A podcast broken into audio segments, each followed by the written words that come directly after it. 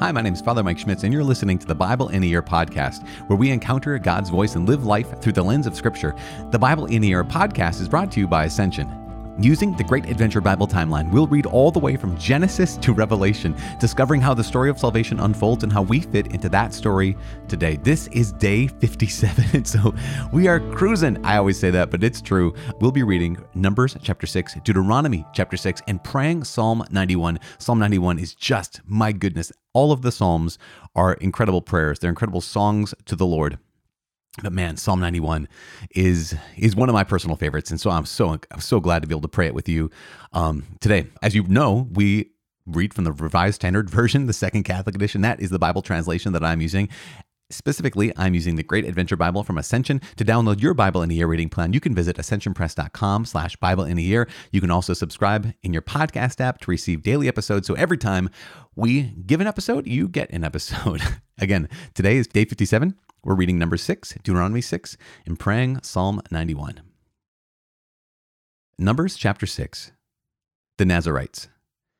And the Lord said to Moses, Say to the sons of Israel, when either a man or a woman makes a special vow, the vow of a Nazarite, to separate himself to the Lord, he shall separate himself from wine and strong drink.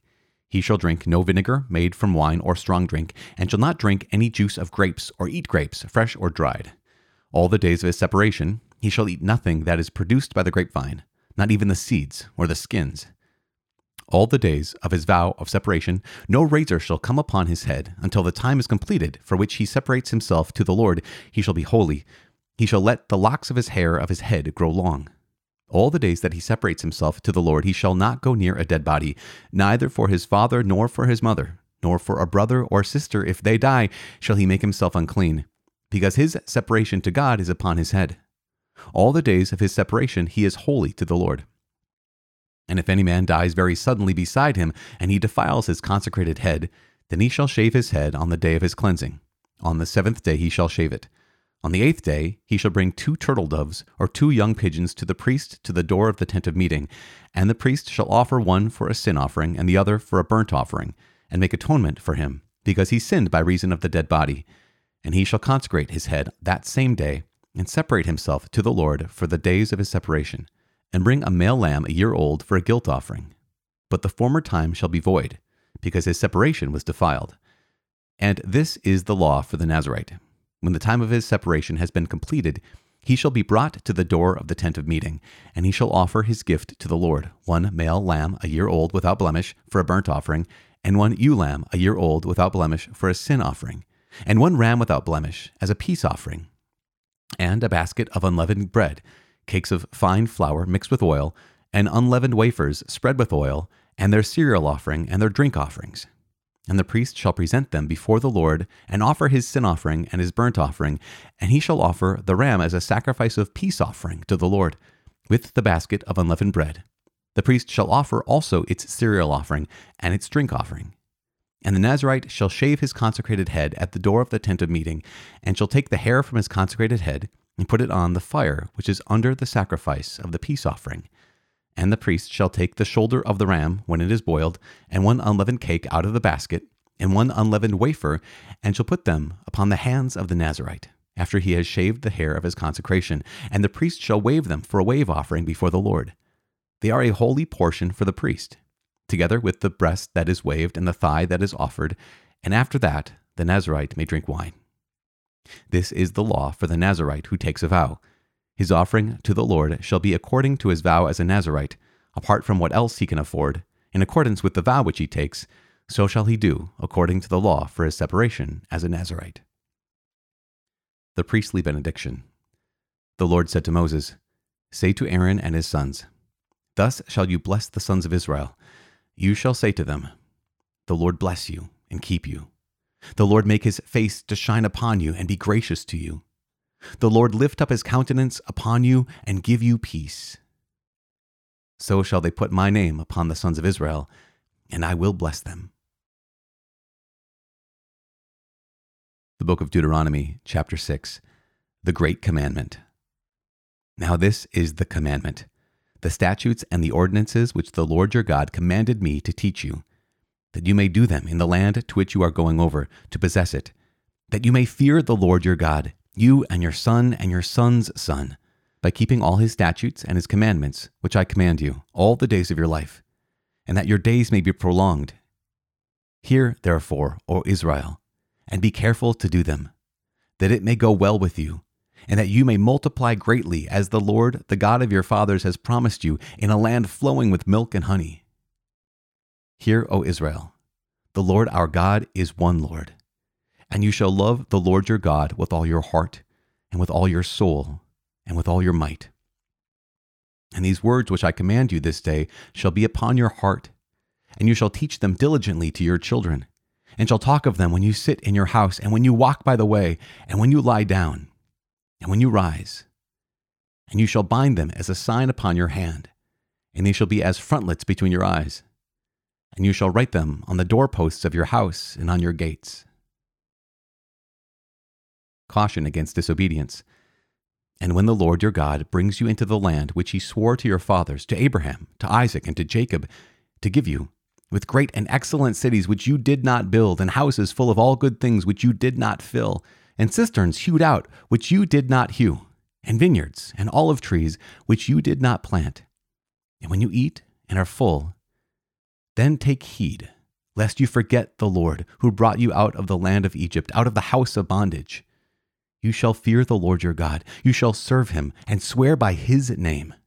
You shall not go after other gods, of the gods of the peoples who are round about you, for the Lord your God in the midst of you is a jealous God. Lest the anger of the Lord your God be kindled against you, and he destroy you from the face of the earth. You shall not put the Lord your God to the test, as you tested him at Massah.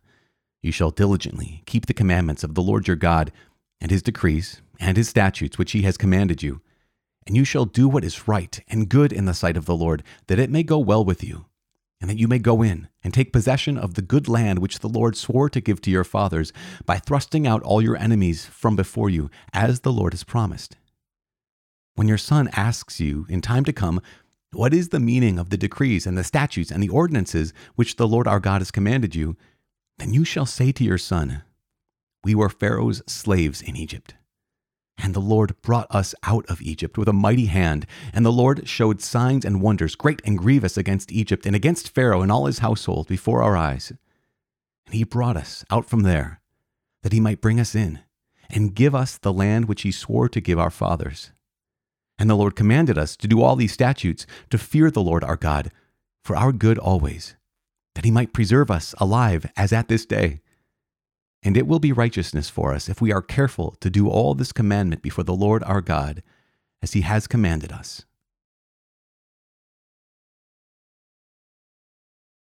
Psalm 91 Assurance of God's Protection. He who dwells in the shelter of the Most High and abides in the shadow of the Almighty will say to the Lord, My refuge and my fortress, my God in whom I trust. For he will deliver you from the snares of the fowler and from the deadly pestilence. He will cover you with his pinions, and under his wings you will find refuge. His faithfulness is a shield and buckler.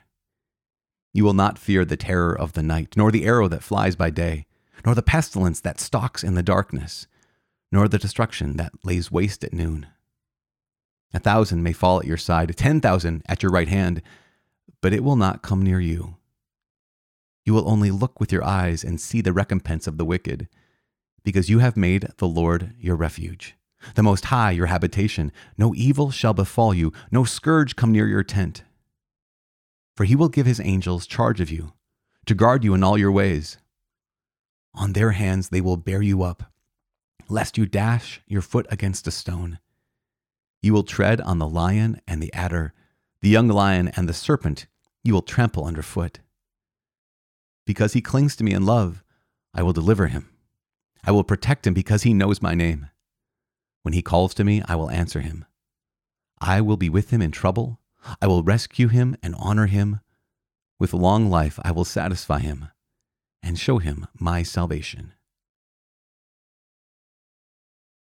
Father in heaven, you are good and, and you do protect us. You do um, care for us. You bear us up as on the wings of eagles and you bear us up, lest we dash our foot against the stone. Yet, Lord God, we do not put you to the test because uh, we are tested every day. Every day we are tried, and every day life reveals the truth of our hearts. It reveals our fickle hearts. It reveals our shaky and and and quick to forget hearts. Lord, help us to never forget what you have done for us. Help us never forget who you are. Help us never forget what you revealed about our own hearts. Help us to never forget you, Lord God. We make this prayer in the mighty name of Jesus Christ our Lord. Amen. In the name of the Father and of the Son and of the Holy Spirit. Amen. So there are a number of things to talk about today. The first is in the book of Numbers, there's this thing called the Nazarite vow. You might be familiar with the Nazarite vow because there was a couple of people in the Bible who seem to have been underneath beneath the Nazarite vow. Now, here's normally what the Nazarite vow was was just a temporary kind of a thing. Right. So the two people I can think of, at least right offhand, who took a Nazarite vow for life, one was Samson. He did not follow that Nazarite vow super well. Then again, I guess it was um, his parents who chose it for him sometimes, you know, the Nazarite life chooses you. You don't choose the Nazarite life. but truthfully, Samson was set aside from his mother's womb. And the angel of the Lord, who appeared to his mother, told him that he'd be set apart and that he would not cut his hair and that he would be he would not uh, touch strong drink. Um, he failed in that. We're going to get to that story when we get to the book of Judges. The other person that we know of, at least, who had a lifelong Nazarite vow is John the Baptist. And to our knowledge, he successfully held to that Nazarite vow. So again, it was not cutting hair, it involved not touching strong drink or anything of the fruit of the vine. Now, normally that that those were two exceptions. Normally they did not last for one's entire life. Normally it was kind of like dedicating time of your life to the Lord, right? So we've talked about a lot about in Leviticus and in Numbers so far. We've talked a lot about dedicating places to the Lord, right? So here's the articles of the temple, so de- dedicating things to the Lord. Um, when we get to Mount Zion, that space where the temple is going to be built is going to be dedicating a, a place to the Lord. Even remember with the story of people like Jacob.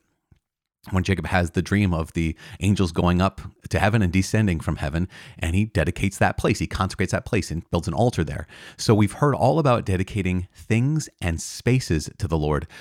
The Nazarite vow is kind of a way to dedicate time to the Lord.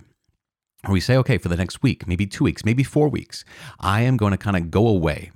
And basically, it's, it's a general analogy would be kind of like, say, I'm going to go on retreat. And while I'm on retreat, I am not going to drink and I'm not going to cut my hair or shave.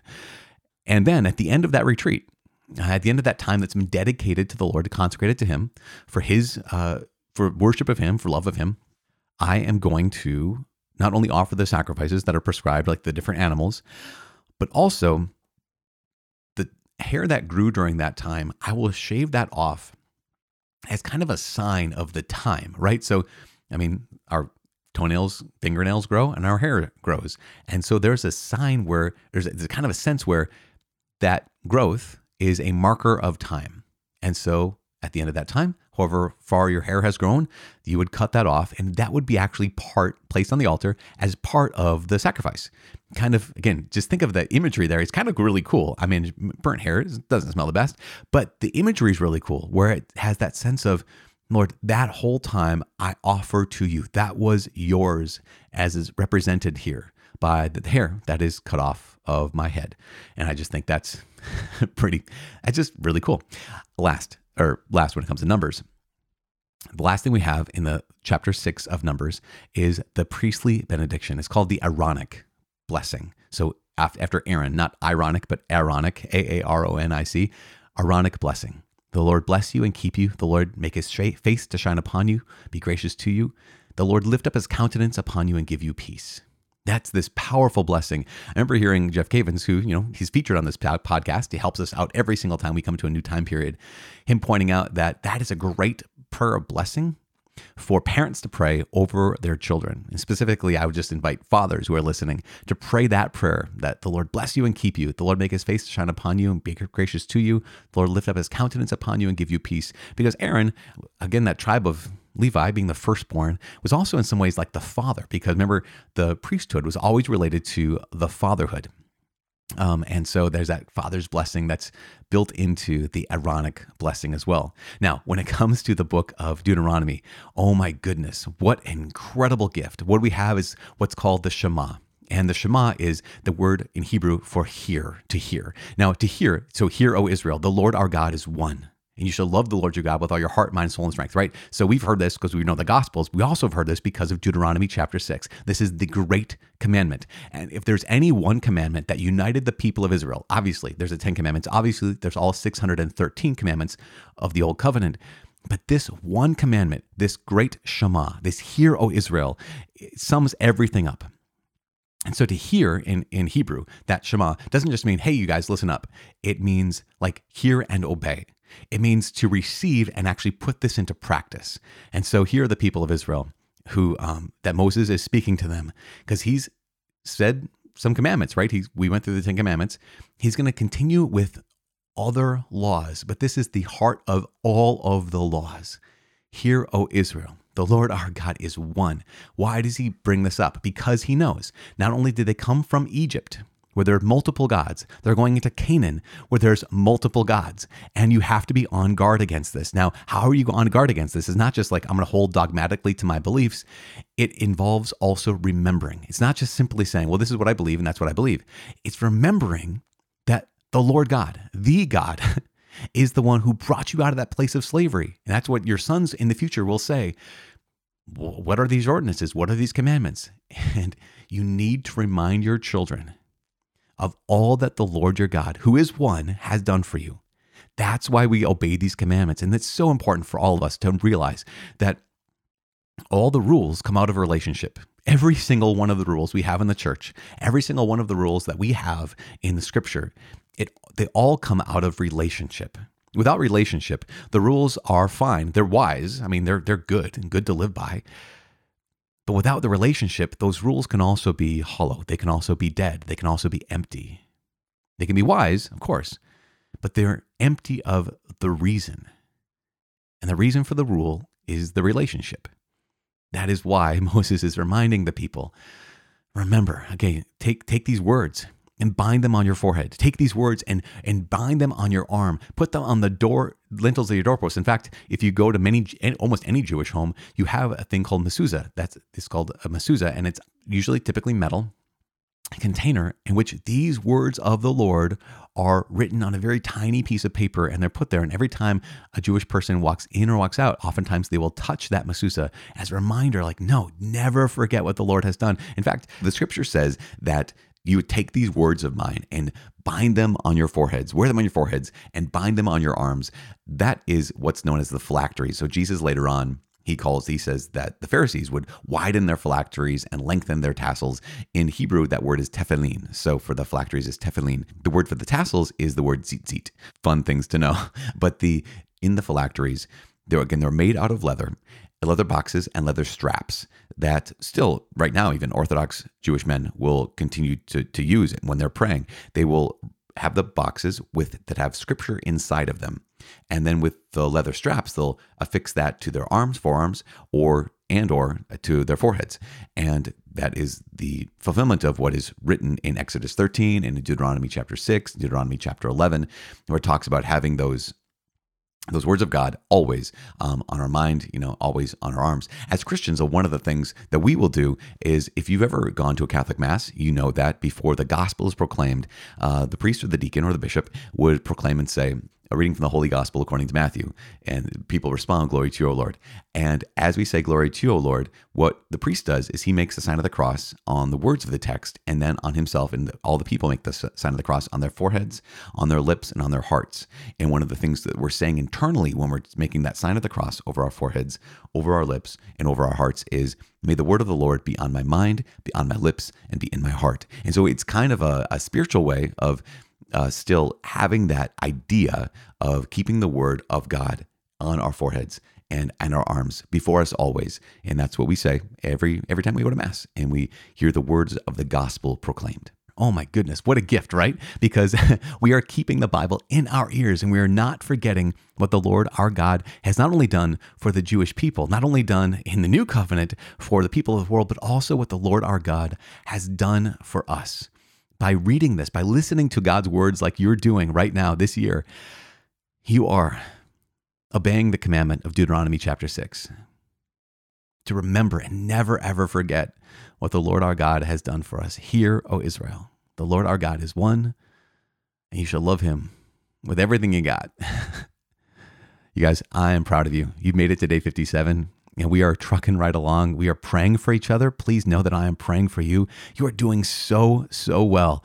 We're moving, and God is blessing so many of you. And what you're reporting uh, is that, gosh, even in, in, in days of missing days, missing a weekend, maybe even missing a week, but you're getting back on on on the horse, right? You're getting back on there and getting back in the saddle. You're either catching up or keeping up. You don't need to catch up to where we are right now. You just need to go at your own pace and just never ever stop because this is the commandment. This is the commandment is to listen to the Lord. Hear, O Israel. Oh my goodness. I am praying for you. My name is Father Mike, and I cannot wait to see you tomorrow. God bless.